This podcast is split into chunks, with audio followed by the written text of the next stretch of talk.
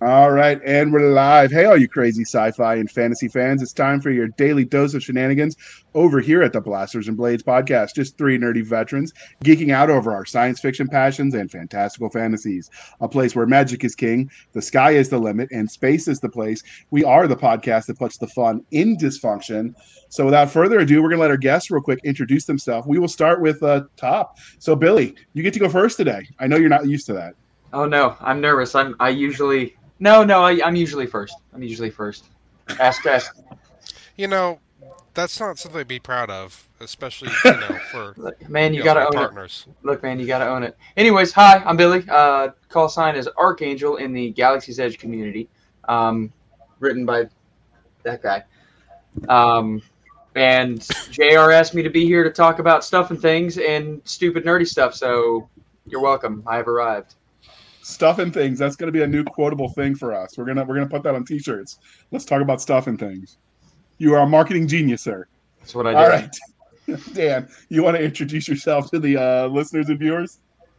Yeah. So I'm Dan Cadwell. I'm DO0117 Swordfish in the Discord. I am told that I run Discord and I piss off a lot of people, so it's fantastic. JR likes to come in and post a whole bunch of illicit stuff, and then I get to yell at him. But yeah, other than that, I the only other thing that I'd have done is the first GE meetup. So yeah, I mean, if you're not going to post stuff, you need to meme channel. You are the heart and soul of GE, Daniel. Oh, I appreciate that. I mean, if you're not going to show salty memes, why even have a meme channel? He's got a point. Because don't forget, Daniel says, "Oh, I get to JR post these things, and I get to yell at him and then delete them while saving them for himself." I mean, to be fair, that I've is actually that, what I do. 100%. To be fair, the memes that I've heard that JR posts, you know, let's just call it, it's a little too navy. Look, all right, I did drive boats for the Army, don't hate. But speaking of, Nick, do you want to introduce yourself? I'm the janitor at Galaxy's Edge, and I take out the trash Mondays and Tuesdays. I mop the floors Tuesdays and Thursdays, so double duty on Tuesdays. Tuesday is what I call bad day. I steal a lot of pens, I steal a lot of paper. There's some other people that work here. They don't make eye contact with me. I haven't got any swag or any books or anything. Jason says I'm quote unquote not qualified. He also says that's for people and you're not people. I mean, there's an epic picture floating around of you vacuuming the space shuttle. So, I mean, there's that. Yeah. I mean, honestly, I don't even know why I'm here anymore. But, you know, what else am I going to do with the criminal record that I have? Like, at the end of the day, I'm thankful to have this job. And sure, I've had to go into the copy room and do stuff in the dark to keep it. But, you know, which one of us hasn't? And Walt is a gentle lover. So all in all, I pretty much hate my life. Yeah, hey, but you got a pretty good wife, right? I got a good life or a good wife? Yes. Oh, I got a great wife. She's great. Her name is the Medusa, and she has looks that kill. Any money that I bring home from Galaxy's Edge, which is not much, she spends immediately, and then tells me to write more Tyrus Rex if I know it's good for me, bitch. She says that in a funny way. But it still kind of hurts. I mean, no. Since this isn't being publicly aired or anything, I'll tell you, I don't like it personally. I mean, last time I talked to you about it, you said that she did sprinkle some change so you could go buy a donut every now and then. So, I mean, that's nice. One day in last winter, I was writing and it was really cold in my office, which you can see looks like a garage. This is where I'm supposed to stay until I produce words. And it was really cold that day, and my fingers were bleeding and raw from typing my 1984 keyboard And so I just thought I'd go in and maybe have some hot water and warm them up, and she pepper sprayed me and made me go back out and write more words. I mean, that's just what you get.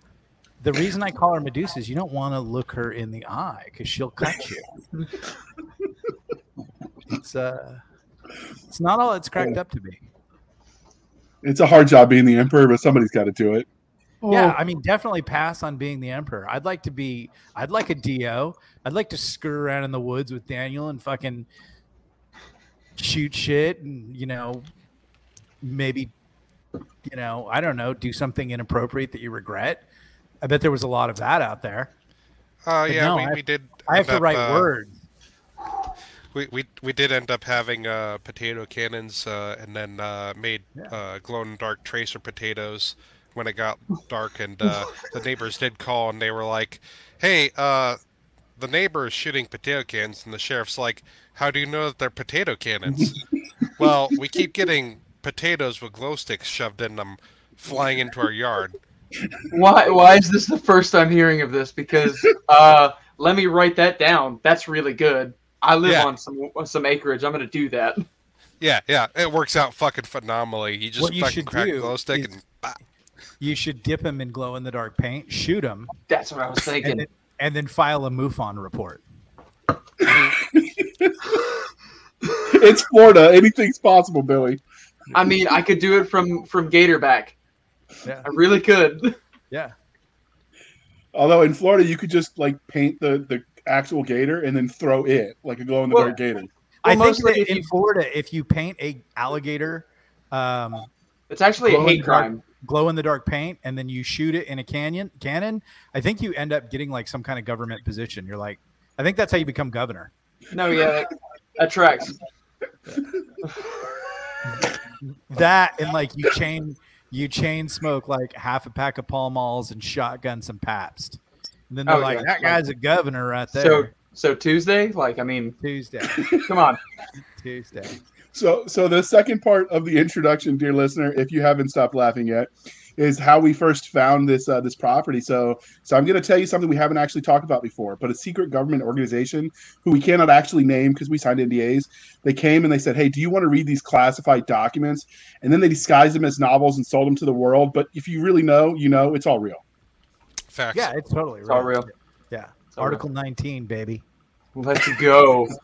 Ooh, I wear that shirt, and people go, what's Article 19? And I said, what we should do.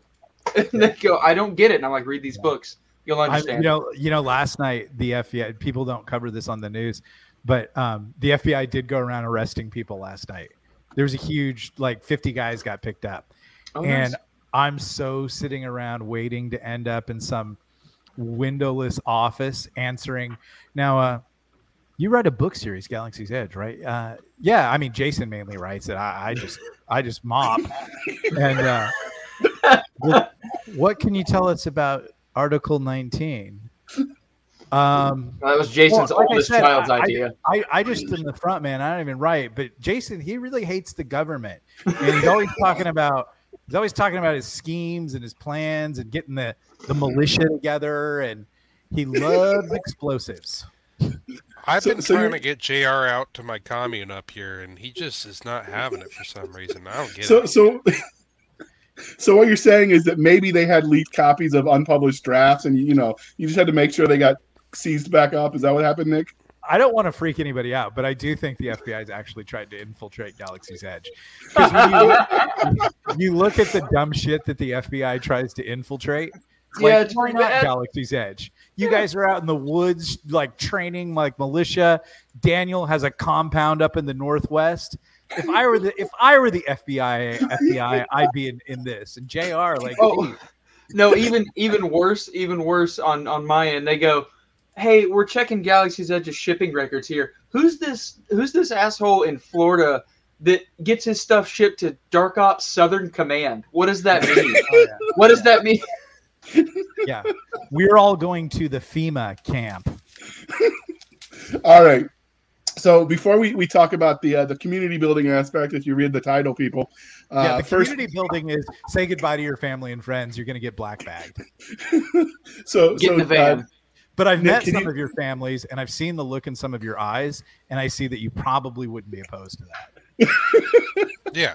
Nick, I'll just say this. You've spoken to my mother and my sister and my brother on Facebook. Great. Come on. Well, they're going to be they'll be in the van with you, though. Yeah, they'll be in there with us. They'll be like, this is awesome. It's happening. Yes. But I've had conversations with JR at points where he was like, I would rather be black bagged than do what I have to do today.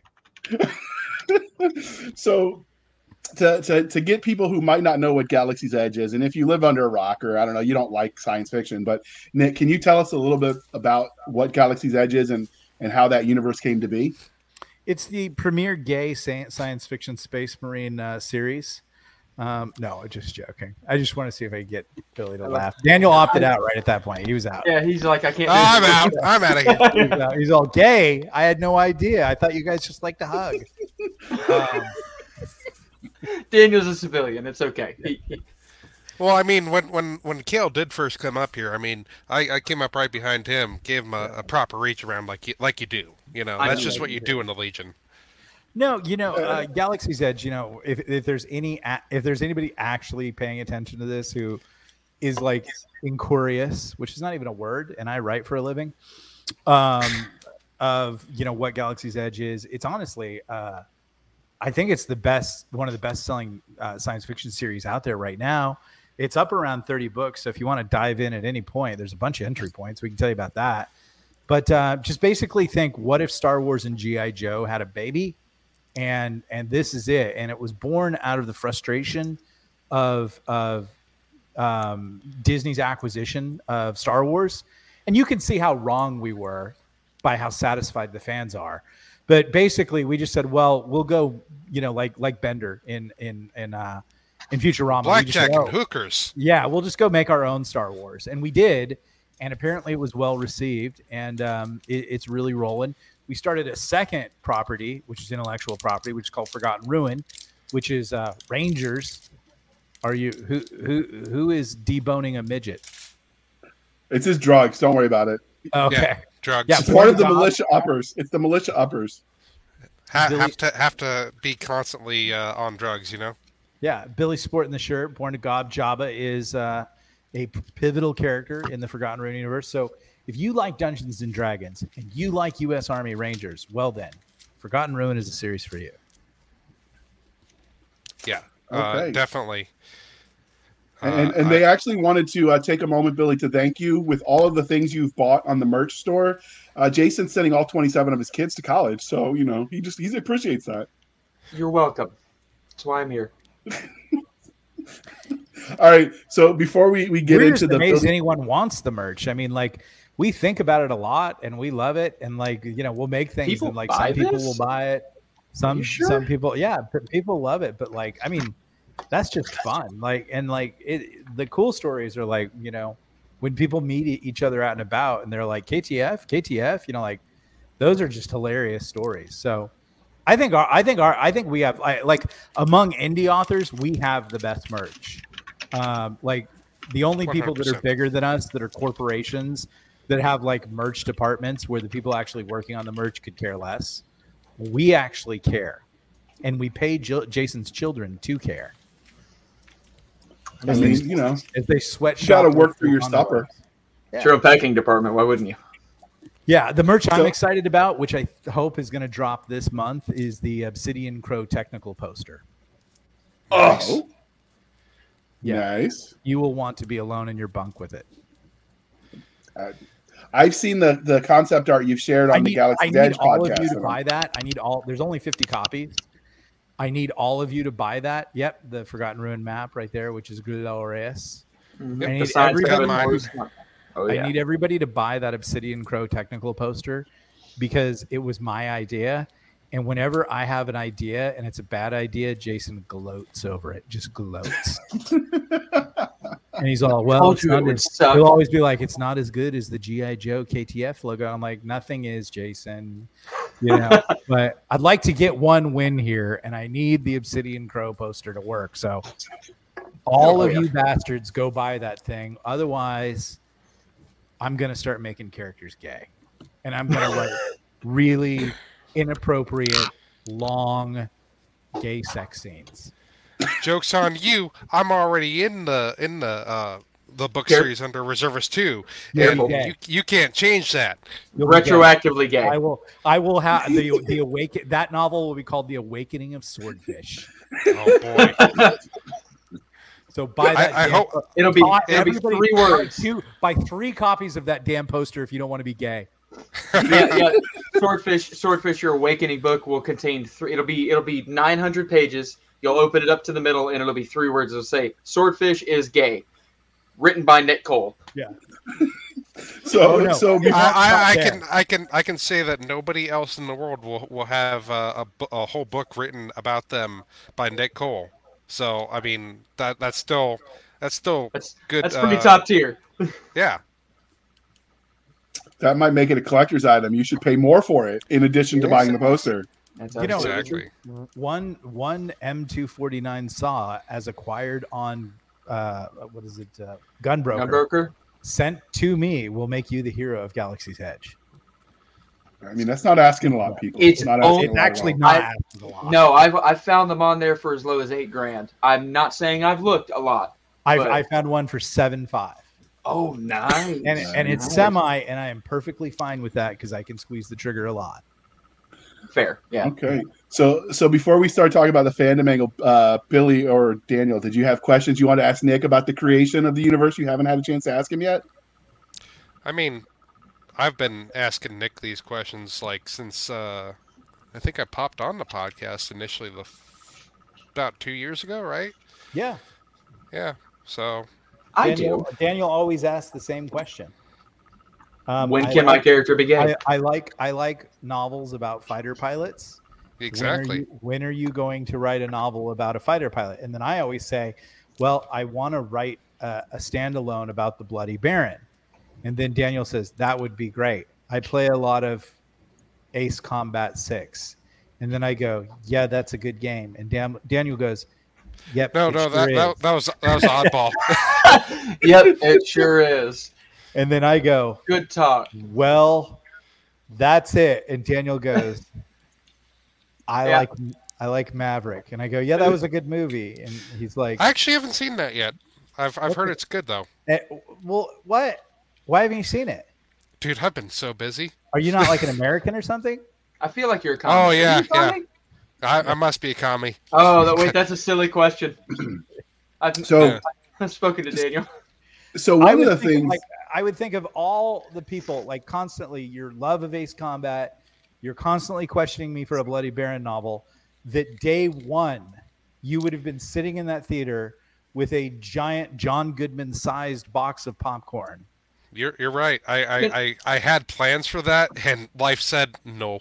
And I'm like, okay. Can I second his want for a Bloody Baron novel? Because that would be pretty dope. Yeah. Like, I like that character. I think so. If you listen to Jason and I's Insiders podcast, like a week ago, or maybe this week, or whatever, we're moving into, now that season 3 is done, we're moving into expansion mode of the galaxy, and so there will be 4 expansion novels this year that step away from the main arc and tell stories. And so the 2 that I am going to helm is, one is a Prometheus novel and the other will be a Bloody Baron novel or a Hartswick's Hullbusters novel. Ooh. And I really kind of want to, I can't decide which, maybe I should just write all of them. Ooh. But I'll also be helming the Sergeant Thor series this year. So there's a lot. But Daniel, I don't like, even Jason has seen Top Gun Maverick and he doesn't have any fun ever. Yeah, I get it. I mean, unless you consider spreadsheets and shipping fun. He might, actually. Oh, Jason loves spreadsheets. It was funny because when he came up, he's just like, all right, so all this, I can't come back with it because we don't have space for this. So you make it disappear. And I'm like, oh, okay. So then I slipped Kale some hats and stuff like that. So that way... him and Billy could hand them out to the Kill Team Reaver people. Oh yeah, but yeah. So when you and Jason started writing this series, originally, you know, there was probably a little bit of mercenary action in there. You want to write what people want to read. The market wasn't fulfilling that, and you thought, hey, we could make a little bit of donut money for this. Did you know when you guys were doing it, like, did you envision long term to see the kind of community that built around it, or did that surprise you? Oh, are you talking to me? I thought that was Billy's question. I was like, go, Billy. I'm interested in that answer. That's a good one. That's a banger, dude. I'd like to know what I'd like I to would know too. The answer to that one. I would too, shit. I like the way JR laughs. You're gonna kill me here. I'm gonna like my heart's gonna explode. I'm laughing so goddamn much. It's like a murderous Keebler elf. It is. That's one on my marketing. Murderous Keebler elf. Murderous Keebler. I had no idea, and I'm often honest about these things. I did not want to write this at all. I was busy doing my important novels, like The End of the World as We Knew It, and Control Alt Revolt, and Soda Pop Soldier. And I was working on this project called Apocalypse Weird with some big-time indie authors, and we were all going to do a shared universe. And then, because all indie authors are default setting assholes, they had a fight, and they annihilated, and I was the last man standing. And so I picked up this thing called Apocalypse Weird, and I tried to make it work. When Jason was just kind of getting started out, and he kind of came along, and we got to be buddies, and I really liked he was just kind of he'd published a novel, and he was learning the ropes, and like so I mean, I gave him what I knew, which ain't much. But I liked, we ended up trying to save an unsavable company. And then finally one day I had it and I just closed it. Like the stupid loser writers were literally trying to form a union and mutiny on us. It was the worst experience. So I didn't need them. I was a trade pub author and all that kind of stuff. So I nuked it, closed the company. And then Jason and I had a conversation where we arrived at, let's do this thing. Let's do a shared project together.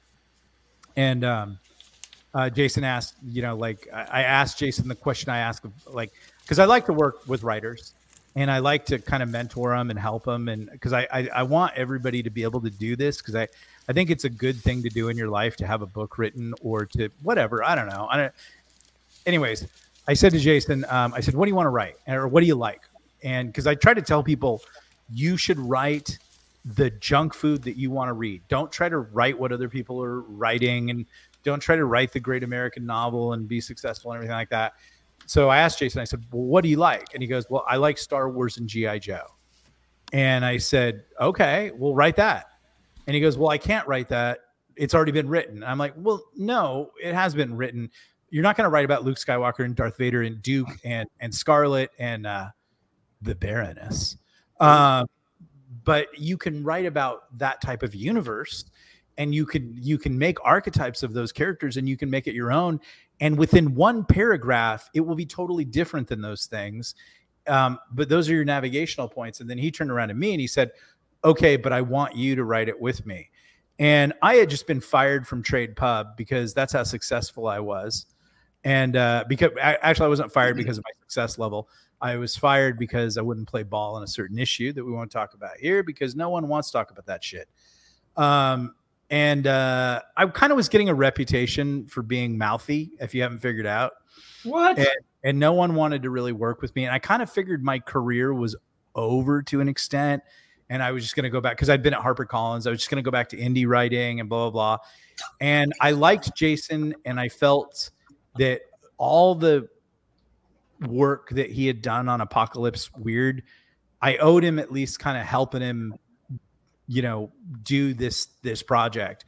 So we both started working on it, and Jason was the one with the vision of making it a Star Wars style thing. And he would tell me about how involved he'd been with the Star Wars Insiders program, and him and his brother are huge fans, his brother even more so. And he was just saying he understood where Disney made its, where Star Wars even made its missteps and lost its fandom. So what we tried to do was, from the get-go, build a subscriber program. Hey, here's some artwork we're doing. Hey, here's some free chapters. Here's what we're working on. And we were working on one book to kind of launch with. Then we had a conversation with an author, Richard Fox, who is another Space Marine author. And he said, listen, there's this new thing. It's called rapid release. And if you can just like drop a book every month, you can do really good on your sales. So we cobbled together what we had, and Jason had been working on Legionnaire as kind of a separate project, and we bent it into the entire thing with Galactic Outlaws. And then we just began to month by month, just write a book, each of us 35, 40,000 words, jam. But Legionnaire from the get-go was successful, and everybody was really excited about it. And then lo and behold, Galactic Outlaws hits a month later. Back in 2017, that was not the norm. That was not the standard. Usually in Amazon indie writing, you just wrote a book and then you waited a year for everybody to tell you it's a success. And then you wrote another book and blah, blah, blah. But the rapid release method, which is now the way to do it, it started back then. And that's where we saw our success. And then Podium came along, and that's a big factor in our success. And they took forever to get the audiobooks released, but they packaged two small books into large books. They got us RC Bray, who was not necessarily a rock star yet, but becoming one. And, you know, thanks to God, all of these factors, no one single factor, created something that is beyond our expectations. But we knew what our goal was, because Jason knew what that goal was, which was to create a Star Wars like fandom. I don't like the word fandom, but people who enjoy this, and to take care of them in the ways that Lucas and Disney failed. And because we looked at everybody, because like, I don't know if everybody in this conversation had that experience, but the initial Galaxy Edge readers were so pissed at Disney. We thought of them as wounded little pit bulls, and we were going to take care of them. And we vowed we will never sell to Disney. We will never sell to anybody. We will always take care of this. We've had Hollywood offers. We always tell them that we're not turning it over for you to do whatever you want. We will be involved, and it will be our vision. And then they like, oh, screw you. We were going to make Kiel gay. And we're like, well, I guess this doesn't work. And Jason's like, well, Kiel could be gay. And I'm like, no, Jason, have principles. And Jason's like, I need money. Take a stand. I have seven children. Help me. And sometimes the roles reverse, and I want Ferrari money, and Jason yells at me to be a man. But to both of us, we have held to our guns and kept going. Having said all that, like that we anticipated all this and everything like that, the answer is we are still absolutely surprised that people love it at this level. And every conversation we have, I can guarantee you, we have to make decisions all the time about who to work with, what to do, how to do it. And we always say, will this live up to their standards? Because the readers, listeners too, come first. And you would be surprised at the amount of stuff we have just taken out behind the outhouse and shot in the back of the head. Other writers even. Not literally. Maybe wanted to. Because it just wasn't up to snuff. And it wasn't worthy of you guys. Because we, like, when someone gets a tattoo of the Legion crest on their arm, that reminds us to take this serious. Because they take it serious. So we do. And at times it's been a rough road. And at times it's like, man, I can't believe I fell ass backward into success. Thank you, God. Very okay, nice. That was wow, more serious than I expected from you, but very moving. And I'm hoping Jason listens back to that. Jason doesn't listen to this. I'm a moving target. Jason never listens to podcasts. Jason never on them and he leaves. He has too much to do. I have a question for you there, Nick. Sure. Other than was there like an outside motivator other than the love of G.I. Joe that was included with that like where does the love for the 75th come from? Is it a place in specific, or is it just because they are so in fact badass all the time, constantly? They are I had in my military experience, I had experience with Rangers, and it made a huge impression on me, and I considered them and that unit to be what you were supposed to aim for as a soldier.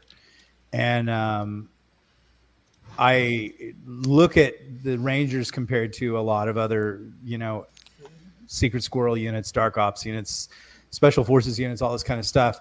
And the Rangers are the only ones that, in my opinion, do it right. As in, they really do embrace warrior culture for warrior culture. And that Ranger creed, you know, the Rangers are older than the U.S. Army. Oh, yeah. And I mean, it goes back to the founding of this country, and it's incredible. And almost every Ranger I've met, I just dug on a personal level, and just really practical, interesting guys. And so Jason had that same experience too with one of his contacts. And then what honestly came out of Legionnaire was something that I didn't understand, because I'm an older soldier from the 80s and the early 90s. And the military that I was in was one way, and I admired it, and it was great. And my officers were Achilles, and my fellow soldiers were Spartans. And that's, you know, my experience, and I left. Well, the guys in the GWAT didn't have that. The guys in the GWAT had some pretty bad leadership, and they were pretty upset.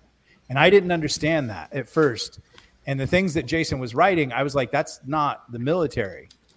And Jason said to me, it may not be yours, but it is these guys. And he gave me specific experiences. And I began, you know, and what Galaxy's Edge has taught me, and because of my experience with the readers and their stories and everything like that, is that we have gone horribly wrong.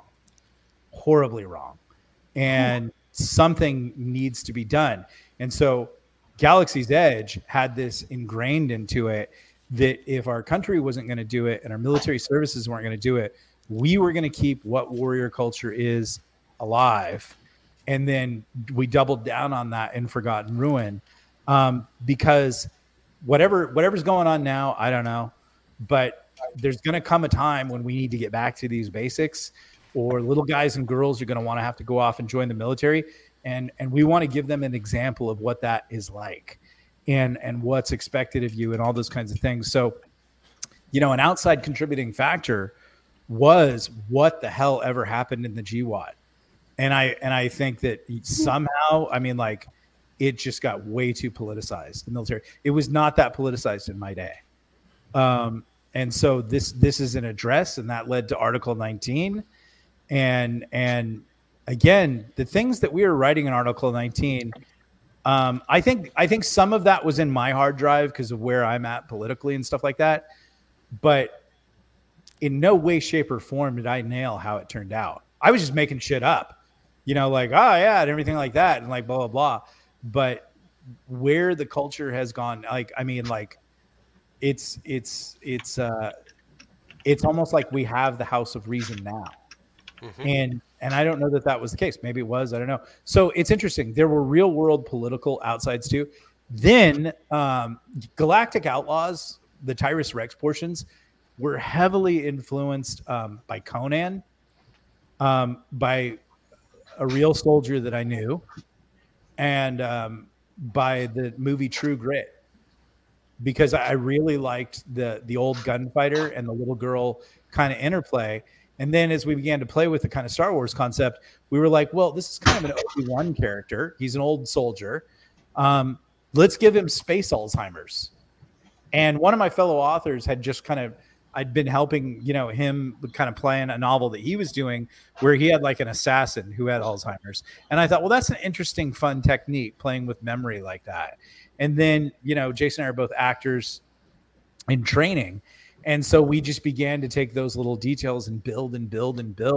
But, you know, I think the Savages come from Jason just kind of needing a kind of a Clone Wars kind of thing. And he goes, oh, well, I'll call it the Savage Wars. And we had no idea what the Savages, because they weren't part of the main story in the beginning, you know. And they were like, oh, okay, well, then this is what happens. And you just kind of yes and you keep building. So yeah, that's kind of how that happened. I like it. Yeah. Okay. And so now we start talking a little bit about the how that grew into community. So we're going to start with you first, because I know you got to bounce, Daniel. But how did you first find the Galaxy's Edge universe? I found Galaxy's Edge probably, you know, as a lot of people do, which is going through Audible, and then eventually keep seeing Galaxy's Edge Part 1 pop up. And I'm just like, all right, well, I've listened to all of Undying Mercenaries at the time, and I think I'd finish a couple other series. I'm like, oh, I'll check out this one. You know, military sci-fi, you can't go wrong with it. Mostly. There's a couple ones where I'm just like, oh, but this ain't one of them, thankfully. So I started listening to that. I got done with just about most of Season 1, because I started listening around 2019, and towards the end, I end up hearing about, like, a Discord, and I'm like, I don't know what Discord is, so I end up, you know, making an account, popping on, and then I found, essentially, my tribe, and, yeah, from then on, I just helped out. Walt was the main person that was running at the time, and you know, we just kind of helped by allowing people to like make up a persona to an extent. You know, pick your numbers. You know, come up with a call sign. Let's have fun with it. Let's get some different, you know, roles and stuff, like, oh, I'm going to come in as like a Repub Marine or something like that, or a Legionnaire, or in JR's case, Legionnaire Reserve, you know. Just they had so donuts. That way. Yeah, it's understandable. Donuts are important. So, yeah. I mean, that's how I got into it. So how did that go from, yes, I really like these books, this was kind of cool, let me check this Discord out, to I run the Discord and I plan this event that we're going to segue into? Like, that's a big commitment and a leap of faith, because that's a lot of time you put into planning that event. Yeah, so basically I like to help make things better and build communities. I've always had that mindset. So when I came into Discord, I was like, oh, hey, let me help you out with getting this all set up and making it so you don't have to work so hard and stuff like that. Cause I knew Walt was, you know, doing a full-time job and then doing writing and then doing, you know, laundry list of stuff that he needed to do. And eventually one day he's like, hey man, you know, you've kind of got your finger on the pulse over here. Why don't you just take it over and we'll call it good. I'm like, what? Why me? And he's like, you seem to have got it handled. So, you know, from that point, I got to thinking about like, oh yeah, I'll help out more and, you know, show up on podcasts and stuff and support the authors and, you know, help push those DO subscriptions, because that's what really, you know, takes care of Nick's donut addiction. That's true. Thank you. You keep me in donuts. But you gotta have your priorities. Yeah.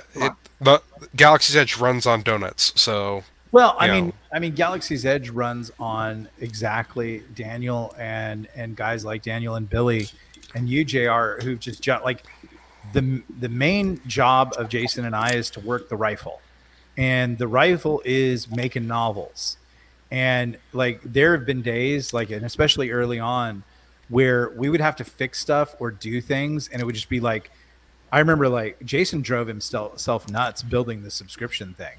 Like that was hand cobbled together, because at the time we saw people getting dumped from Patreon and stuff like that, and we're like, well, it's really easy if we just make our own. And so Jason started down that track. But you know, if the people doing it who are making it, or some like corporate employee, and you pay him $8 an hour to come in and answer, you know, emails and blah, blah. Do they really care? Is it really all of us? I don't know. What I found is that some people want to get in and just have something to do and work, and like Daniel, like to build it and then meet people, and they dig each other and they have fun and they hang out at night. And it's like, well, why deny them that? Like if they want to do it and be part of it, like let's just all have fun. Cause we started this. I mean, as much as we make a little money or whatever, we started this because we saw that people felt disenfranchised from a major IP, and we're like, well, we could all do fun stuff together, which I think is kind of like one of the best human endeavors. I don't like it when someone just gets up and says, you know, I'm a pharaoh and I got a whip and you're all going to work. I mean, we all have to work. We all got to make money. But some of the really coolest things that are ever happened is when a group of people, like if you go back to the theater and traveling circus stuff and guys and blah, blah, blah, it was a bunch of people who got together, a bunch of weirdos, and said, well, why don't we act stuff out together, you know, and maybe we can make some money. And then seems like a pretty fun life to me. Can we do that nowadays with the I mean, if we all lived in the same village, yeah. But one of us lives in Florida. One of us lives in the Northwest. JR is in supermax confinement somewhere in Idaho. I don't know. I'm not even in the United States. So with that being said, Daniel, it's a big leap to go from, you know, I think I'll run this Discord and appear on a podcast that I can do from my home to I'm going to turn my home into a somewhere between a cult revival and a meetup. Not quite a convention because you camped outside, but like that's a big leap. So what made you do that? I mean, I grew up, for those that know, there's this medieval reenactment group called the SEA, which is a Society for Creative Anachronism. So I grew up in that community of hosting events at people's properties and stuff if they have the land, and, you know, getting together with shared interests. And so for me, it's very easy to be like, well, I've run like events out here before. I've had people on horses doing jousting, you know, all that kind of stuff. You know, I can certainly have people come out here and do airsoft and, you know, shoot each other, and you know, we can hop on scooters and do drive-bys and piss off Kale because that was entirely worth it. I don't know if he told you about that, Billy, but I did drive by on a scooter and I shot him, and he's just like, I swear to God, man, I'm going to get you by the end of this weekend. And he did. But, yeah, I mean, having that background made it a lot easy, or very easy for me to take this to the next step and basically say, okay, you know, we got our ticket site figured out. We got a website slapped together pretty much last minute. And, you know, we got our general schedule planned. Here's where it is, and here, you know, we'll get everything set up, and it was really cool because it actually did work out pretty well. We definitely have learned what we can improve for next year and make things a lot better. And it was really cool seeing people like Liz and Ray, who came out from Georgia, I believe, and Robert Woodward, who came out from Arkansas. I know I probably said that wrong, but whatever. But it just the community members that we have are amazing, because Liz and Ray, they showed up like a day earlier and they're like, hey, what can we do to help? Robert, he flew out over here, and then he's like, hey, I'm buying a smoker and a shit ton of meat. I'm gonna be up there, and we're gonna get it set up, and we'll have some good smoked meats Saturday night. I'm like, by all means, dude. So yeah, you know, life can be as simple and as fun as you can make it when you do stuff like this. But like, it's kind of weird. Like the corporations, they know that people can't think and be improvisational like this and have fun, and so they'll sell you like a $15,000 vacation to Walt Disney World, when really, like, most people were maybe at best out a few $100. They got to hang out with their friends. They got to eat smoked meat instead of bullshit. And like, I'll tell you what, like that Royce guy, he came from my neck of the woods. He said he had the time of his life. You guys will remember that until your dying day, not because of Galaxy's Edge, but because of shooting potatoes, glow-in-the-dark potato. How many times are you going to do that in your life? You know, like that. I mean, it's like, well, if you got potato cannons, how many first times? Yeah, but that's the stuff that you wish when, you know, the minutes in your life are kind of running down. I hate to be grim here, but you wish you did more of. And you guys did it, and I am so proud that you guys did that. Not proud as in like I take ownership. I'm just like, wow, those guys are really living. And sometimes when I'm glued to this keyboard or, you know, doing Galaxy's Edge stuff, I think to myself, I should go do more things like that. You know, I know, work the rifle every day, do that kind of stuff, but, you know, you got to do more stuff. But I just am blown away that you guys had that experience. And I'm not jealous, but I'm envious that you guys will have that forever. And imagine if it becomes a 20-year thing and you guys all grow old together and it's cool. Like, you can't buy that experience in any store, you know? So I doff my hat to you. Well, thank you. Jason, why don't you have any hats? And as for people, as long as I'm still kicking and, you know, screaming, I'm gonna be putting on this event. I'm going to be, you know, devoting myself to this community because I do care about this community. This community does amazing things. Every November, you guys do the Mission 22 stuff. This event, we raised over $1,000 to donate straight to Mission 22 from selling or from raffling off the bucket that was made by another Discord member, Walt's knife that was made by another Discord member, and then a whole bunch of cool special things that Jason had. So I'm extremely proud of everybody in our community because things they take. Yeah, they care about the veterans, which is. We got to support them, you know? Yeah, because you guys are people. Jason says I'm not people. This is my Jason look. I'll pull the thing out. So do you have the any images that you managed to grab? Because the link that you sent me for Google isn't letting me open it. Yeah. You could share. Yeah, let me see what I can do here. Nick, I want to get you a sticker made that says opinions are for people and you're not people. Let me share. Every day of my life.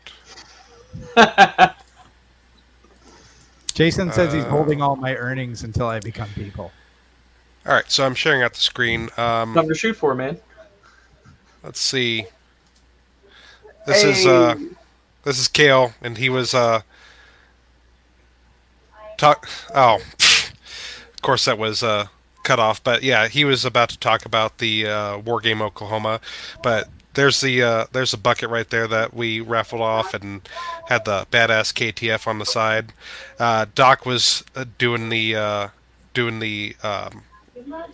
his CQB class, talking about, you know, how you carry a rifle and pistol and, you know, what the different carry levels are and stuff like that. It was really cool having him out. He did a phenomenal job. He even had us out doing drills. Doc is a rock star, man. Yeah, he was amazing. But you know, he got everybody, you know, understood on this is how you carry, this is how you move, this is how you come online, and yeah, it was really cool to see. This, you know. we had our tent or whatever, and then this was being shot from the mess tent that we had assembled. Like I said, we're not going to be fucking with these tents anymore. We're going to be just getting a straight up, you know, pavilion that they come out and they stake down, and it's like, okay, cool. We're not going to have to put this up every morning. But yeah, and then of course. Robert was working the smoker with his son. That was pretty cool. Yeah. Is that you, Cadwell, in that picture? What was that? Is that you in that picture? Yeah. Boy, you're tall. He's freakishly tall. That's what I'm told. How tall are you? I'm 6'3". Oh wow! I didn't think you were tall. It's the camera, right? You just, you know, like you meet people, like it's a weird thing in Hollywood. You're like, you think some people are short, and then you meet them and they're tall. Yeah. You know. But this was the guys all geared up for airsoft. Royce was over here with his Tyrus Rex. Yeah. And then that's Chris and Ray, and it was funny because let me see if I can get a picture of Robert. I think that's Robert, right? No. But Robert, he actually managed to post up right behind a tree, and they could not get him. And I think he was the oldest out of everybody. Yeah, that's Robert right there. But he sold us out, but he's just sitting there just doming people left and right. And they're like, we can't get him. You know, he's too squirrely. But gotta be aware of those old guys. Sometimes they surprise you. Old age and treachery, you know. He must have learned that from Doc. Yeah. And then Saturday night we had everybody, you know, it was a small enough group, so we just had everybody come into the house, and we did our feast in there, and then afterwards we ended up playing some games and stuff. In the morning we did some more potato cannon stuff. That was fun. Let me see. But Those are sexy buckets. You got Kale's tattoo. Yeah, yeah. Kale was showing off his tattoo. What a loser. Sunday we actually did a Forgotten Ruin playtest. Oh wow! Yeah, so Dr. Phil over here, he was our dungeon master for the time, and you know everybody was doing character sheets. We had snacks and everything, and Kale and Robert, they were the two corporals, and man, they were just having too much fun riffing off each other. Like, hey, think we can go hook up with those elf chicks? It's like, you know, well, let's just sneak off and go get a beer. And it's like, no, come back over here. We gotta focus on this. That's why me and Kale get along so well. Now I know, I get it. Yeah, but yeah, no, it worked out pretty great, and a lot of people had fun. I should be getting the videos finalized and posted this weekend, but yeah, it'll look great. So you're definitely doing another one next year? Always, yeah. So the plan for next year. You'll go, JR? All things willing, yeah. We Daniel and I were talking about in the pre-show that we're working on arranging some things. That's why he's gonna get the date sooner rather than later, so more people who didn't have time to plan could get there. And the court order should be off by then, right? So you'll be able to move out of state. And you won't have the ankle bracelet. You can go 30 feet from your home. Dan, do you have any schools near you that we could worry about? No, that's a benefit right there because, you know. What about old folks' homes? You know. That's a big one. This is Whidbey Island. So Whidbey Island is a fantastic place. You know, you got the Navy base and everything, but you've also got a lot of people that when they come here, they're like, "Holy shit, this place is actually pretty cool," and then they just like leave, and then they come back and they retire over here. So there's actually a lot of old veterans and stuff over here. But one of the things that we were thinking about is instead of at the end of August, we're gonna maybe move it a month earlier to the end of July, because that might be a lot easier for more people, especially on the East Coast, because I guess schools, yeah. And is there a hotel for everybody to stay at, or is that anywhere around there? We're thinking about doing a hybrid event, where we would get it set up so that people could stay at a hotel. Honestly, the easiest way to get to the island is you fly into SeaTac and then you hop on the SeaTac shuttle, and it takes you right into town. You know, like literally 10 minutes away from the property, and then you can get a hotel room in town, or you can come out here and you could can camp. We have some ideas for actually. Getting like maybe RV trailers out for people, so that way people could camp out in luxury and stuff like that. Just make it a lot easier. But that's stuff that we're working on right now. You know, you should buy like 12 old Econo line vans with wizards painted on the side, and then turn them into little staycation glamping hotels, and people can rent them. Yeah, you know? Every van you live, this van's a rockin'. Don't come knocking. Exactly. So I know you've got to leave soon. So what advice would you give to someone who is involved and they insert their favorite, you know, property of books, whatever, that wants to take it to the next level? Like what advice would you give somebody? I would advise that you find a common group of people that are actually, committed to helping out. I was lucky enough that most of the people that are in our community are very committed. Kale just needed to get flown out. But you know, as soon as he came out, he was already helping, and that was fantastic. All the people that did come out, they had no issues with, you know, lending a hand and stuff like that, and even helping on the planning aspect of things.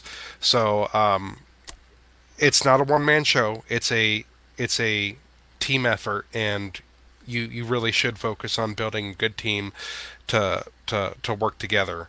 And it shouldn't be just all one person. It should be everybody working together for a common goal. I would tell everybody that dug it and wants to do it again, what Daniel said is, if you don't want this to continue, make it a one-man show. Because that guy will wear out, and he'll be done, and then you won't have it. But if you want to turn this into a lifetime thing where you're there for each other and it's awesome, and then pick a task and take over and own it. Because, like, I mean, and the things you build together are the best things. You know, like when you've got an enemy in the neighborhood and you and Bob and Kevin and Sue get together and you dig a hole and Sue goes and buys the lime and you distract the guy and you hit him over the head with the shovel and you take him out and bury him in the woods. Like, it's a thing that you guys have all done together. It's a thing that you'll remember forever. It's a bonding experience that nobody talks about ever again. It's a bonding experience. Not that asshole's dead, you know, and his wife. I mean, that's a plus. Big deal. Yeah, and she always goes by. You're like, where's Ted? You know, and you're like, well, I don't know. He was a cheater, you know. But you know exactly where Ted is. He is out in the orchard, and the wolves are digging him up. And I got 12 acres for a reason. He was an asshole. He didn't return the weed whacker. You don't return the weed whacker. That's what happens, Ted. That's what happens. That's facts. That's facts. So how many people came to the event, Daniel?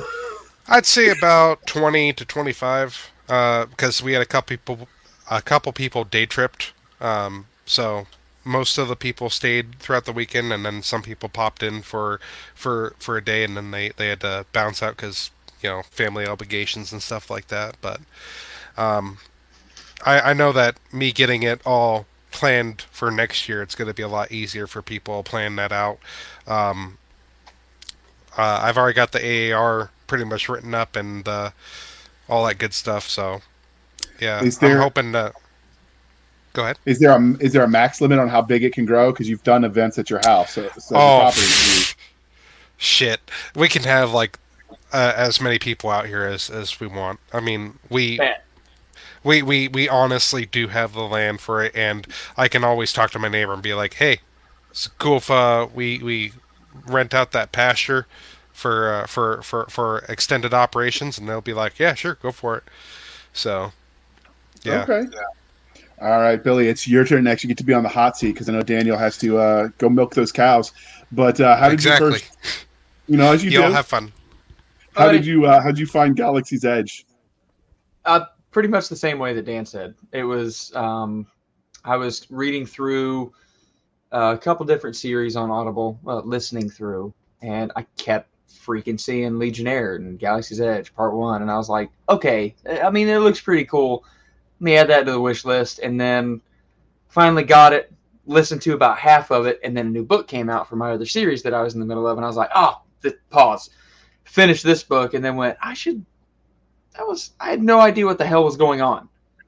I'm going to give that another shot. And then went through and listened to Legionnaire. And then that was right. I think up to part 3 had released at that time. So that's whenever I got into it pretty early. And every single time a new book came out, I didn't care if I had to spend a credit or buy it. I was buying it. I was getting that book. I was devouring it.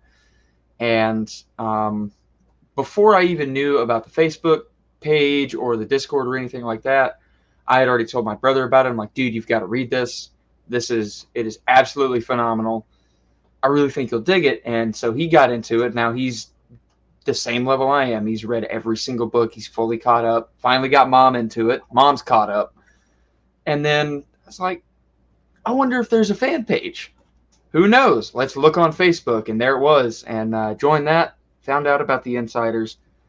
Got the Insiders. and was like, yeah, I'm doing this a year at a time. I'm never not going to be an insider. This is my new thing, and I'm sticking with it because I haven't stuck with a lot. And then got the PC built, found out about Discord, found out about the Oba Cafe, and went, yeah, I'm in this. I'm gonna be part of this. I like being involved with this. I just like the community. Like Dan said, I mean, I found my tribe again. It was like after getting out, it was I'm cutting concrete. I'm doing this job. I'm doing this job. I'm doing this job. And now I've got this group of people that whenever I get off work, I can just go, I can be weird. I can be a nerd. I can geek out about this random shit that happened in the book. And it seems important, but it's, I mean, let's be honest, it's a fiction book. It's not real world important. It doesn't carry any weight towards real world events, but I don't give a shit. It's for me, and it's important for me. So I'm in it, like, to the point where I got the tattoo. I mean, I said, this is something I'm very serious about. And especially after, I mean, I was like, let me see if he'll actually approve this. And I sent Nick and Jason a friend request on Facebook, and they did. And I was like, holy shit, that's pretty cool. That's my starstruck moment. That's neat. And then, and I've said it on the Galaxy's Edge podcast, but I'll say it here. 3 years ago, my sister was diagnosed with cancer, and she's totally good. She beat it. But she had breast cancer, and I shared her post about it, where she was decided to tell people that she was experiencing this. She had to get out of the Navy for it. And Nick messaged me. And then before I saw the message, I saw that he had commented on the post that I'm praying for you. Anything you need, let me know. God works in great ways. And he had messaged me and said, hey, man, I'm serious. And I was like, this guy's a real freaking human.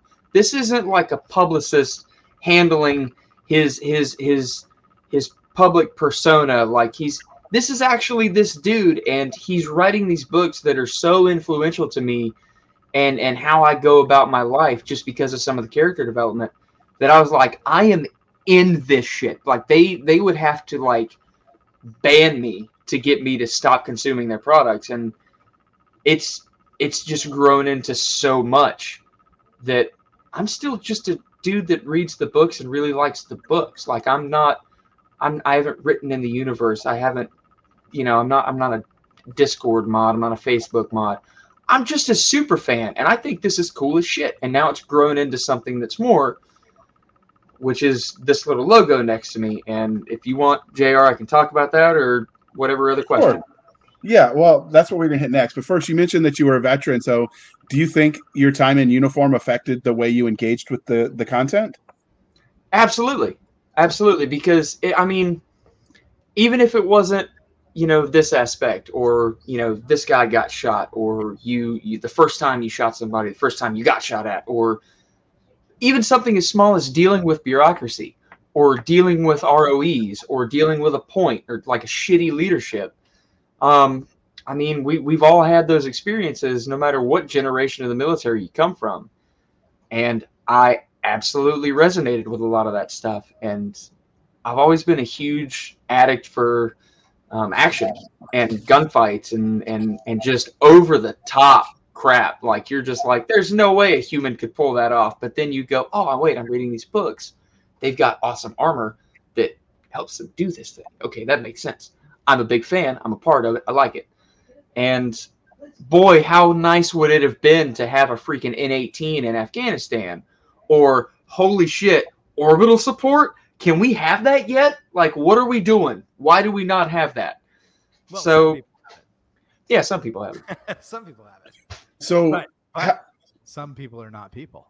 So that's true. That's true. That's right. Jason says so. Stay in your life. He writes the paychecks that maybe one day Chaos Actual will get to receive, and then he could buy some donuts and turn on the heat.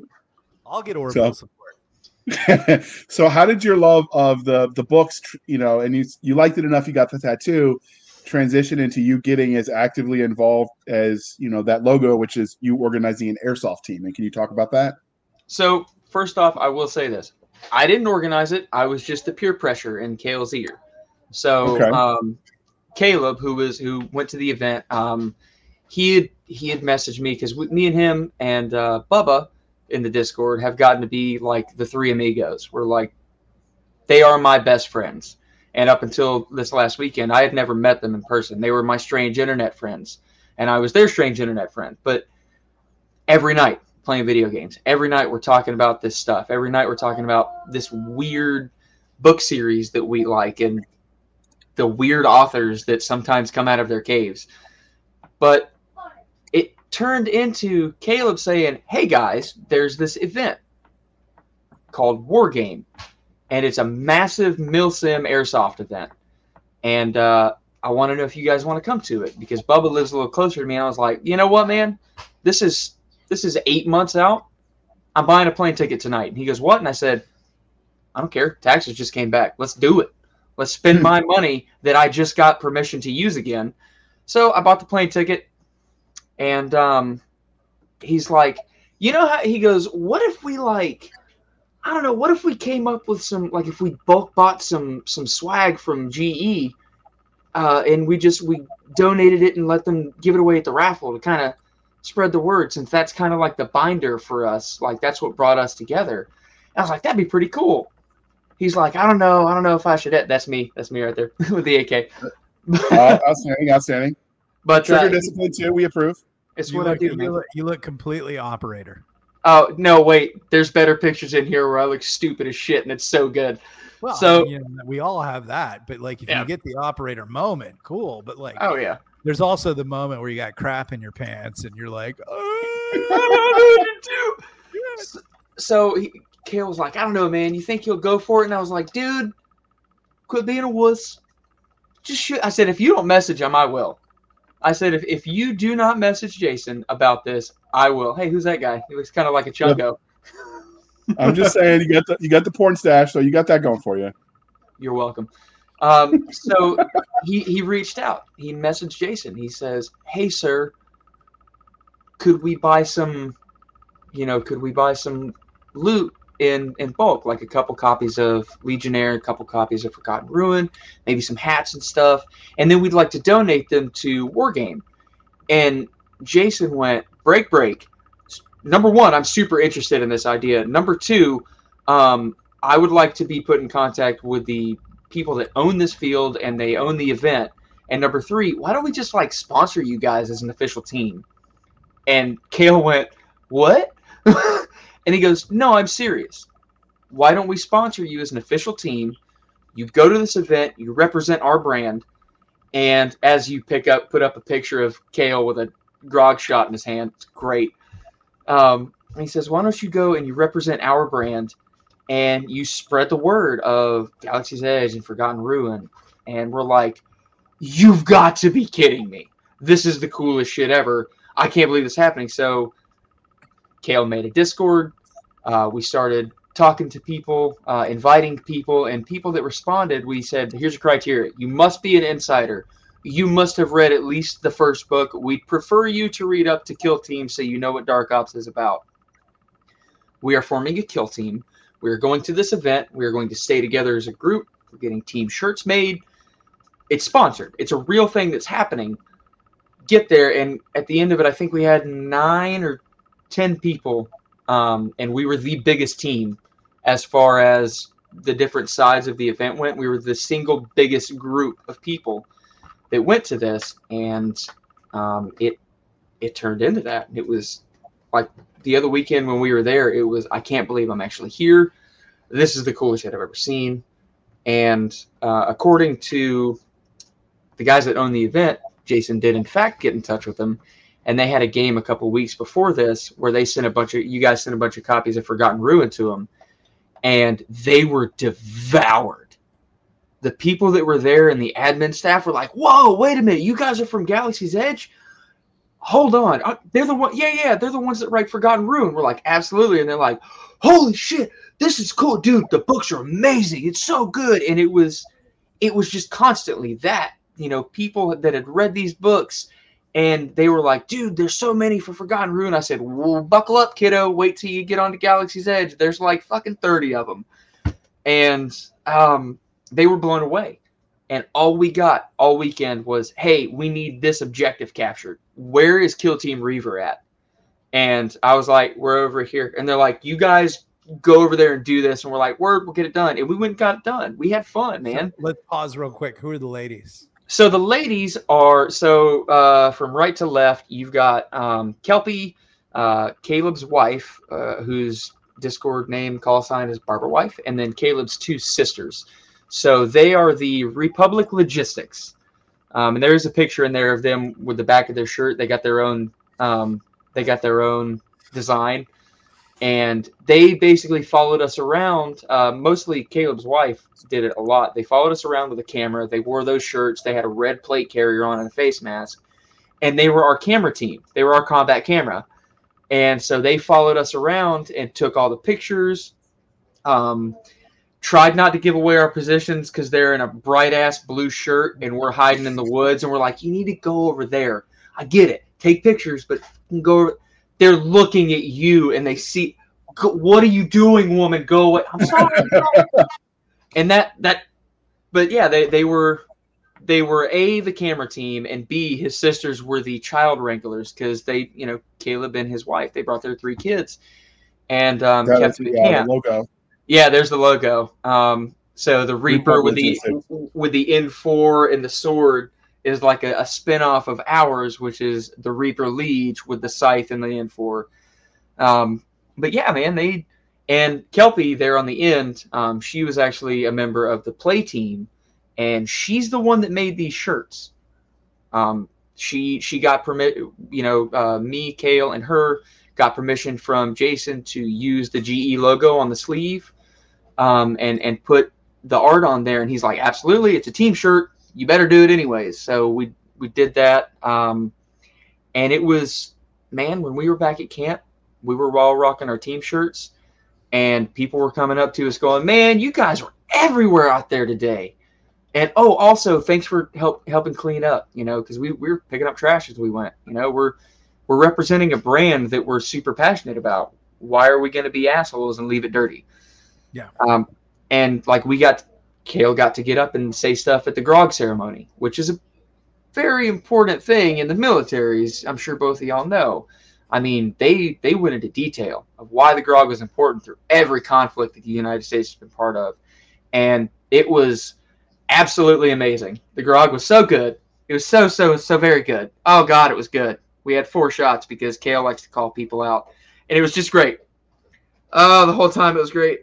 Anyways, I just wanted to say, like, I wanted to pause real quick, and just thank those lovely ladies so much, and like, that's so cool that they, you know, they dug into the whole thing and had fun.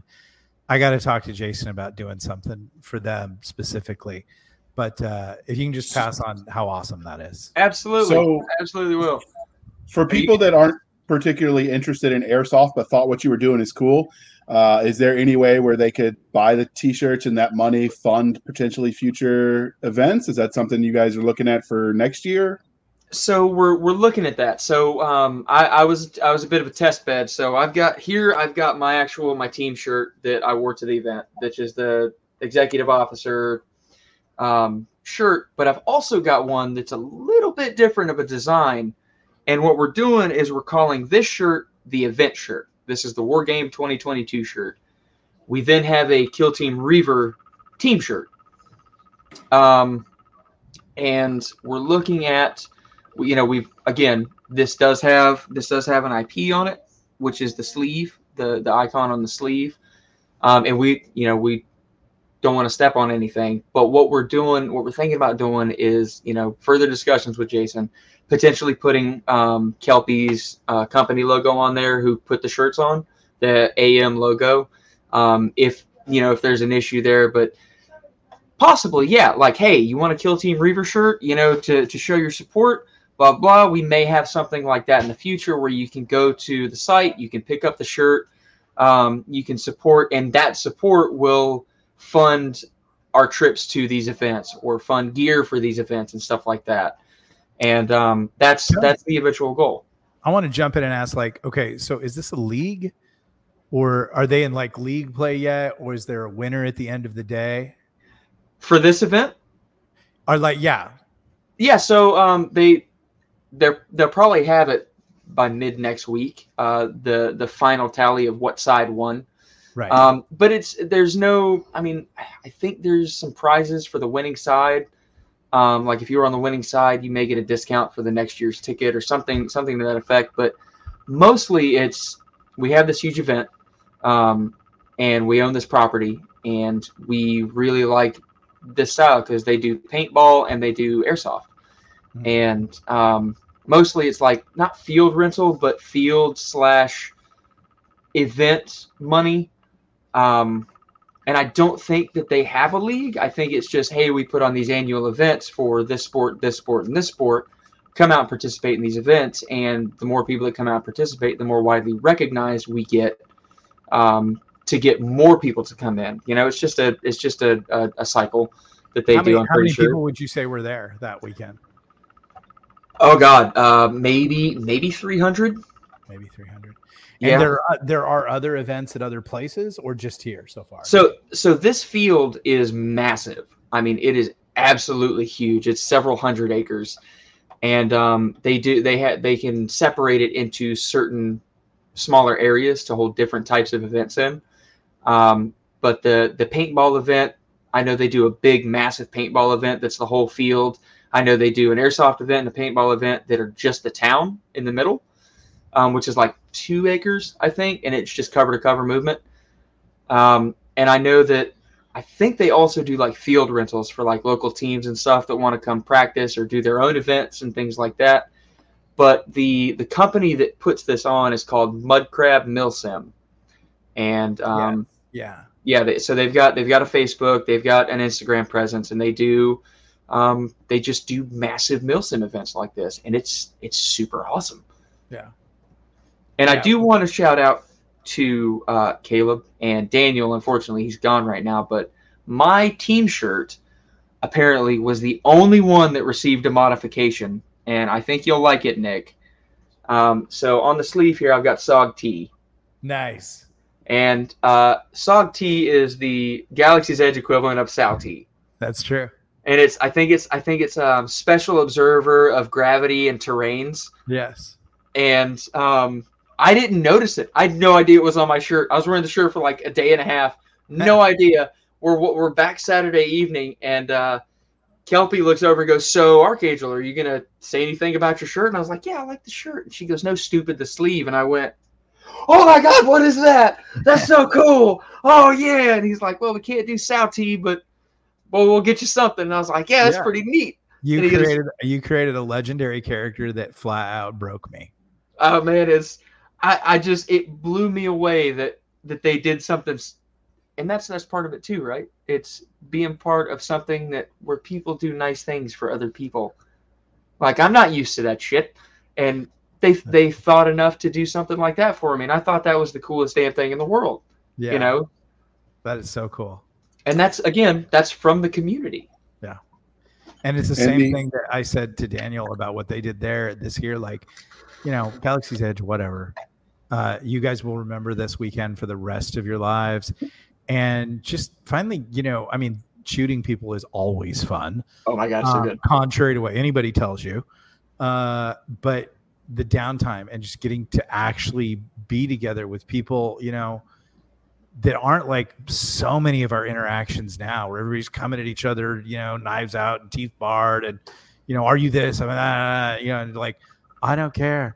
We like Galaxy's Edge and shooting people in the grass. I hope I don't get a tick on my ass. You know, Kale got so many ticks on his legs because he didn't blouse his boots. And I said, "What did we learn, stupid? I don't have any ticks. I'm smart." And he goes, "I know." So what was involved in getting, like, obviously, you know, you have to go to this event, which, where was this held at? This was in a place called Wyandotte, Oklahoma at D-Day Adventure Park. And it was, again, put on by Mud Crab Milsim. So out in the middle of freaking nowhere, Oklahoma.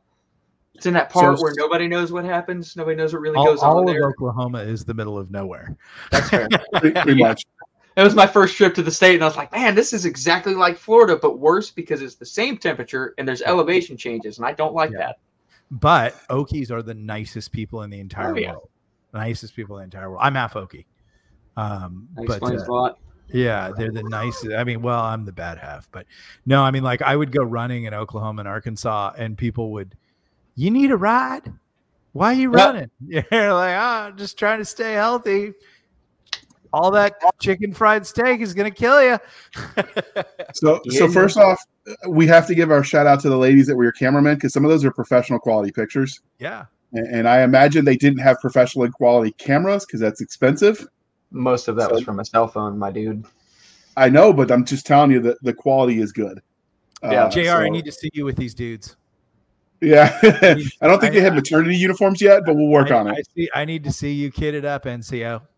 Oh, and I've got to say, there was another guy that was going to be there, but literally Thursday, like as I was about to get on a plane, he called Caleb and was like, "Hey man, I just tested positive for COVID, and I don't think I'm going to make it, and I don't feel comfortable coming." And we're like, that really sucks. Like, that really sucks, because it was Bubba. We're like, this is no. Like, all three of us are supposed to be there at the very least. No. And we're super bummed out. And then Saturday evening, or Saturday about midday, I get a message from Bubba that says, "I'm on my way." I said, "What?" And he goes, "I am on my way," because he took another test and it tested negative. So his girlfriend's like, "Get in the car. I'm taking you to this freaking event. You're showing your face." And he's like, "But I feel like shit." And she goes, "I don't care." So he did make it out. He made it out for a couple hours on Saturday night. I forgot to send those to you, JR, but I've got them. We took some pictures with him. He brought his Airsoft Barrett that we used. Nice. Because we also shot a promo video for Galaxy's Edge and Dark Ops. Walt is a kind and gentle soul, yes, and he recorded some voice lines for a script that myself and Bubba wrote.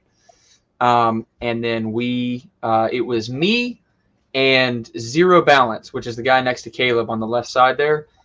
Zero was the sniper, so he had he's also the one that printed the buckets. He's the one that made the bucket for the raffle up in Washington. So he brought his bucket. I had mine. We two-man assaulted an MCR outpost. I retrieved identifying tags from a fallen Legionnaire. We exfilled and deaded the structure with no one knowing we were there. So we've got that. I've got that footage. I've got to get it edited. I'll probably get it done next week on my off day. And I'm not going to post it anywhere. I'm going to send it to the Emperors so that y'all can do with it what you will. We'll be alone in our bunks with it. No, of course, because it's two Dark Ops lieges moving through an open field without getting spotted. Sniper takes one out, and then here comes me just appearing behind an MCR guy and freaking stabs him in the neck without him ever knowing I was there. It's dope. So yeah. Those are some sexy looking buckets too. I'm telling you, man, they're pretty good.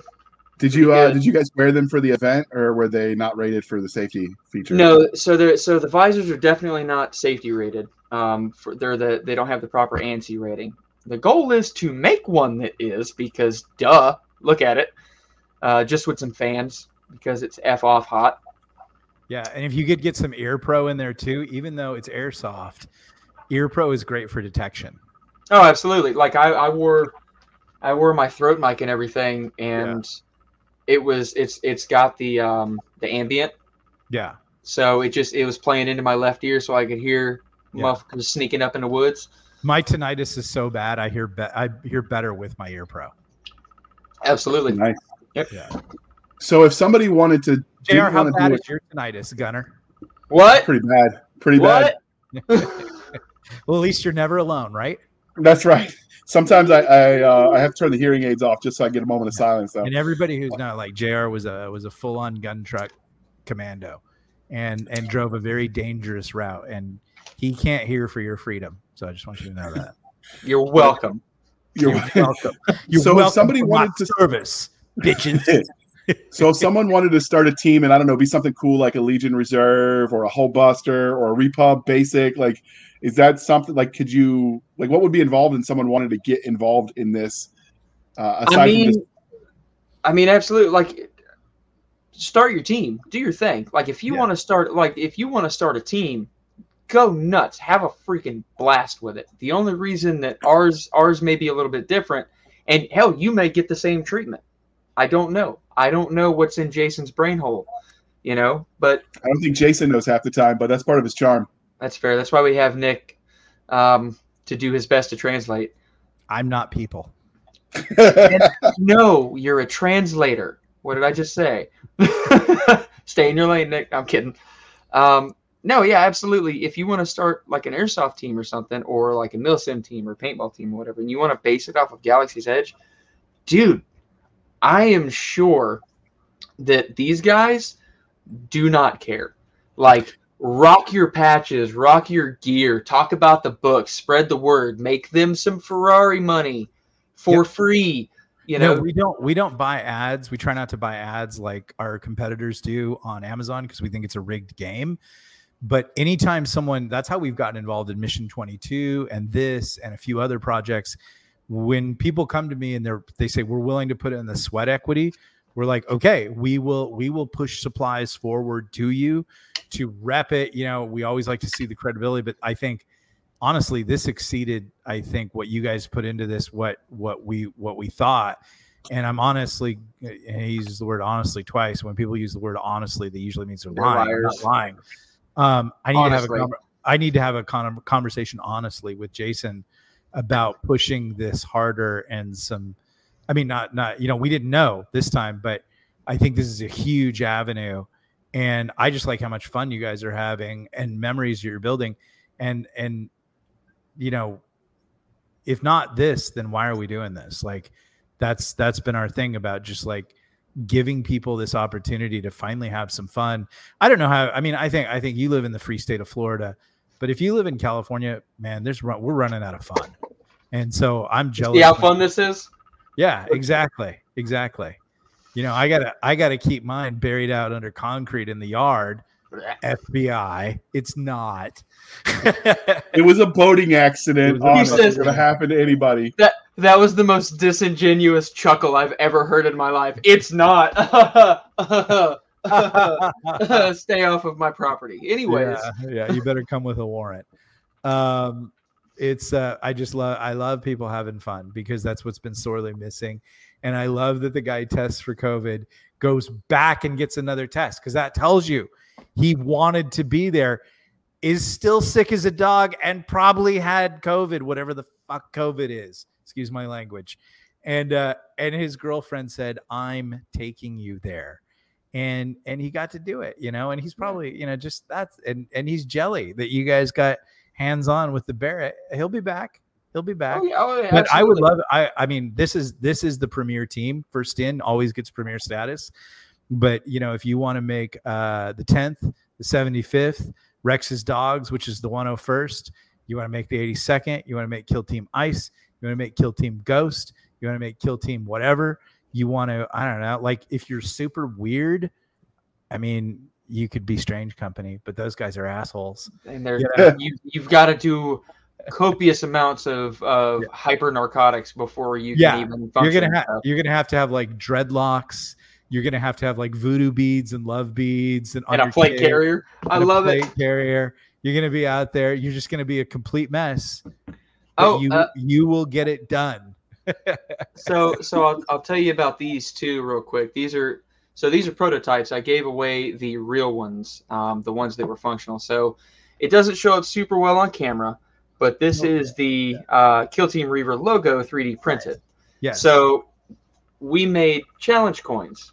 Bubba designed them, I prototyped them, and painted them. So this is the LMOF, the LMOF, instead of the Congressional Medal of Honor. This is the Legion Medal of Fuck Off. That's cool.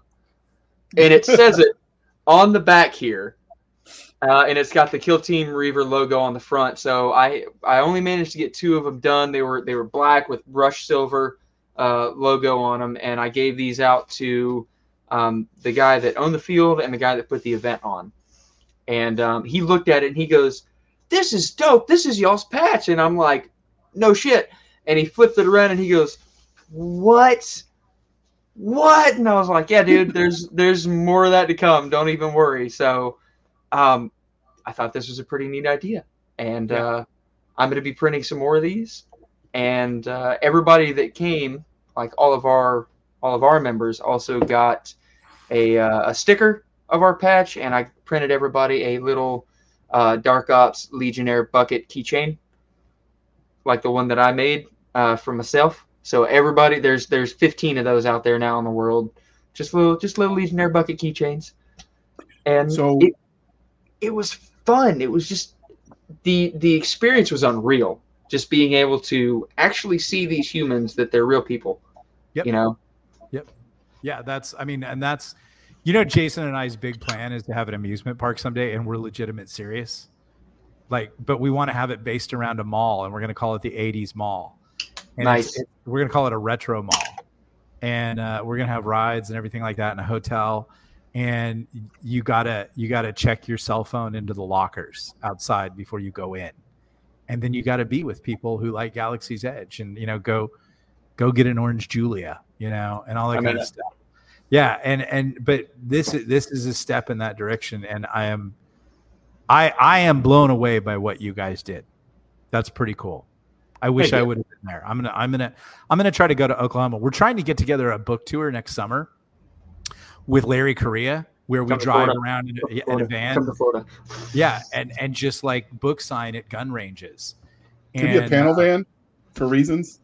Yeah, well, I know. I want an Econo. Do you know what an Econo line van is? You guys are too young, right? I've seen them. It's the 70s van. Oh, yeah. Like, yeah. And the dude would like put a wizard on the side, and you know, yes, a hot chick, and I want to do a Galaxy's Edge Econo line 70s van, but I want to make the inside a merch transport so that we can take it around to events. And then like what we would do for this is just shuttle it down to you guys loaded with swag, and then you guys get to drive it around. That'd be pretty dope. That would be dope. Yeah, big plans. Here's Jason's face when I suggest that. No, yeah. Yeah. And I will say that for the raffle, they asked me and Kale to come up and talk about why we were there and what we were about. So we got to the assembled masses, talk about Galaxy's Edge, talk about you guys' work, Strange Company, Forgotten Ruin, all of it, Tier 1000. We talked about everything you guys have done. And that's whenever we were finding out that most people were like, "Oh, yeah, Forgotten Ruin. I fucking love that book. That's so good. I didn't know they wrote this, too." So we got to talk about that. We threw a bunch of stickers and a bunch of wristbands and stuff out. And then we had one of the black multicam KTF logoed hats. We had two of those and two copies of Order of the Centurion. Wow. And that was the raffle prizes. So we gave, there was this kid there, he was like 10 or 11, and he was kicking ass. Like, he was helping, he was volunteering, he was moving like crates of water that were bigger than him. And he was helping one of our members, and she's like, "Guys, I really want to give this kid a patch." You know, because that's what you do at Airsoft events. You give patches, and she's like, "I really want to give him a Reaver patch." So we're like, "Absolutely, let's do it." So she went over and gave it to him. And then the kid won one of the raffle prizes, so we got the KTF hat and he got the book. And I was like, "What are the chances of that? That's awesome." He's like, "I'm definitely reading this book." And I looked at his dad and I was like, "Yeah, it's probably fine for him." He goes, "He can read it if he wants." I'm like, "Cool. It's cool, Dad. I don't care. I let him look at my stuff. It's weird." I was like, by the way, "This is Space Vietnam," and he's like, "I don't give a shit." Yeah, not my kid. I married him. So what would be the youngest, you know, real talk that you would say this is appropriate? I mean, other than the violence, I wouldn't see any reason. If they're old enough to actually read that level of book, I would say they're probably okay with it. But what do you think? Yeah, we encourage. I don't think there's anything really wrong in Legionnaire or anything like that. I let my kids read it. One time I wrote a book called The Old Man in the Wasteland, and I thought it was fine. What? And this school teacher wrote me. He's like, I want all my kids to read this. So I sent him all like 60 copies. And then he started writing me, and he's like, this one chapter is super inappropriate for sixth graders. I'm like, oh, I forgot about that chapter. They read it anyway, didn't they? Yeah, I just stopped answering the guy's emails. It got so uncomfortable. I'm like, I'm not people. Click. The user you're searching for has been disconnected. This is an email. The user is disconnected. Yeah, he's Nick's dead. Not here. Thank you. Come again. Don't write back. Well, this has been a fun chat about, basically the secret to building community is just be people and hang out with people who have interests that you like. And you can build cool things that doesn't have all the drama of the quote unquote fandom. That the word Nick almost didn't come on the podcast because I used it, because I just used it generically. So it's the trick is be human and be cool to people is what I'm hearing. You can't say that, JR. We've already established Nick is not people. I'm not people. But he knows people who. I'm not worried about hurting his feelings because not people don't have feelings. That's for people. Is it true the moon god was the little man was based on you, Nick, and how Jason treats you? Moon god potion Jabba. Yep. 100%. Based on how Nick treats you. Be my autobiography at Galaxy's Edge. Dude, at least you get a dope ass fast helmet. Exactly. It's true. It's true. No, all right, anyway. We talked about Nick doesn't do the marketing. He lets the fans sort of spread the good word. So part of what you can do, dear listener, is please be kind and speak your mind on the reviewing platforms. Your reviews help the right readers find the right books. Writing and reading is sort of a symbiosis right there. They write them, you review them, so other people will read them. And they can afford to pay their editor for round two because they're not cheap. Yes. And we've got to get that. We've got to get Reservus 2 out there. Well, I mean, when I was late and then I messed up your production schedule. So Jason told me it might be a wait. So no, it's okay. How's you and Jim's book coming? We're making progress. We're writing the end of book one and outlined book two now that we know. So it'll be starting book two this month. Wonderful. Jim's doing okay. Yeah, he's doing good. He's doing good. Okay. So Nick, before we let you go, because if people really dig what we're picking up, what you're laying down, how can listeners find you? They could, I would just say, like, if you just want this Nick, but like less in your face and political, just go over to Instagram and look at, hot pictures of me and my wife. She's hot. She's easy on the eyes. If you figured out that you might be like me a little bit, I don't know. Then go to my Facebook page and enjoy that experience. If you are not opposed to, like, if you read Madame Guillotine and you dug the ending of Madame Guillotine, head on over to Twitter and enjoy that dumpster fire. Oh my god, it's so good. Yeah. And as usual, that will all be in the show notes. So, Billy, is there any way for them to find, other than just the Discord, which we'll link to all the GE stuff, to find your Kill Team stuff if they want to get involved for next year? We actually do have an Instagram. It is Kill Team Reaver with no spaces. We don't have much on there yet because we're still going through and editing the photos. There's hundreds and hundreds of photos.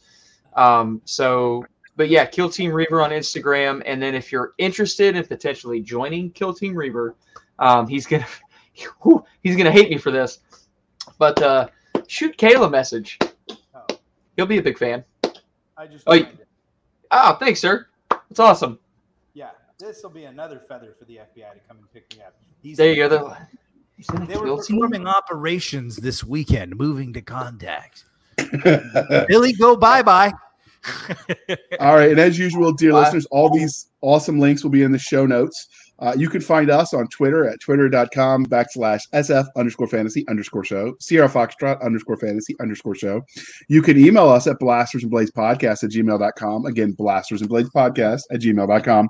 You can join us on Facebook where all the shenanigans happen over at facebook.com/groups/blastersandbladespodcast. Again, /groups/blastersandbladespodcast. Until the website's up and running, you can find us on anchor.fm/blasters-and-blades. Again, anchor.fm/blasters-and-blades, where you can support the show for as little as 99 cents a month, or you can support more directly over at buymeacoffee.com/author J.R. Handley. Again, buymeacoffee.com/author J.R. Handley. Be sure to put in the comment section for the podcast, and I promise I will keep my co-hosts Doc Seska and Nick Garber duly intoxicated. They will drink until their liver surrenders. But we'll be back next week at the same time, where we'll indulge our love of nerd culture, cheesy jokes, and all things that go boom, and we'll help Nick hide from the FBI. Thanks for coming out, guys.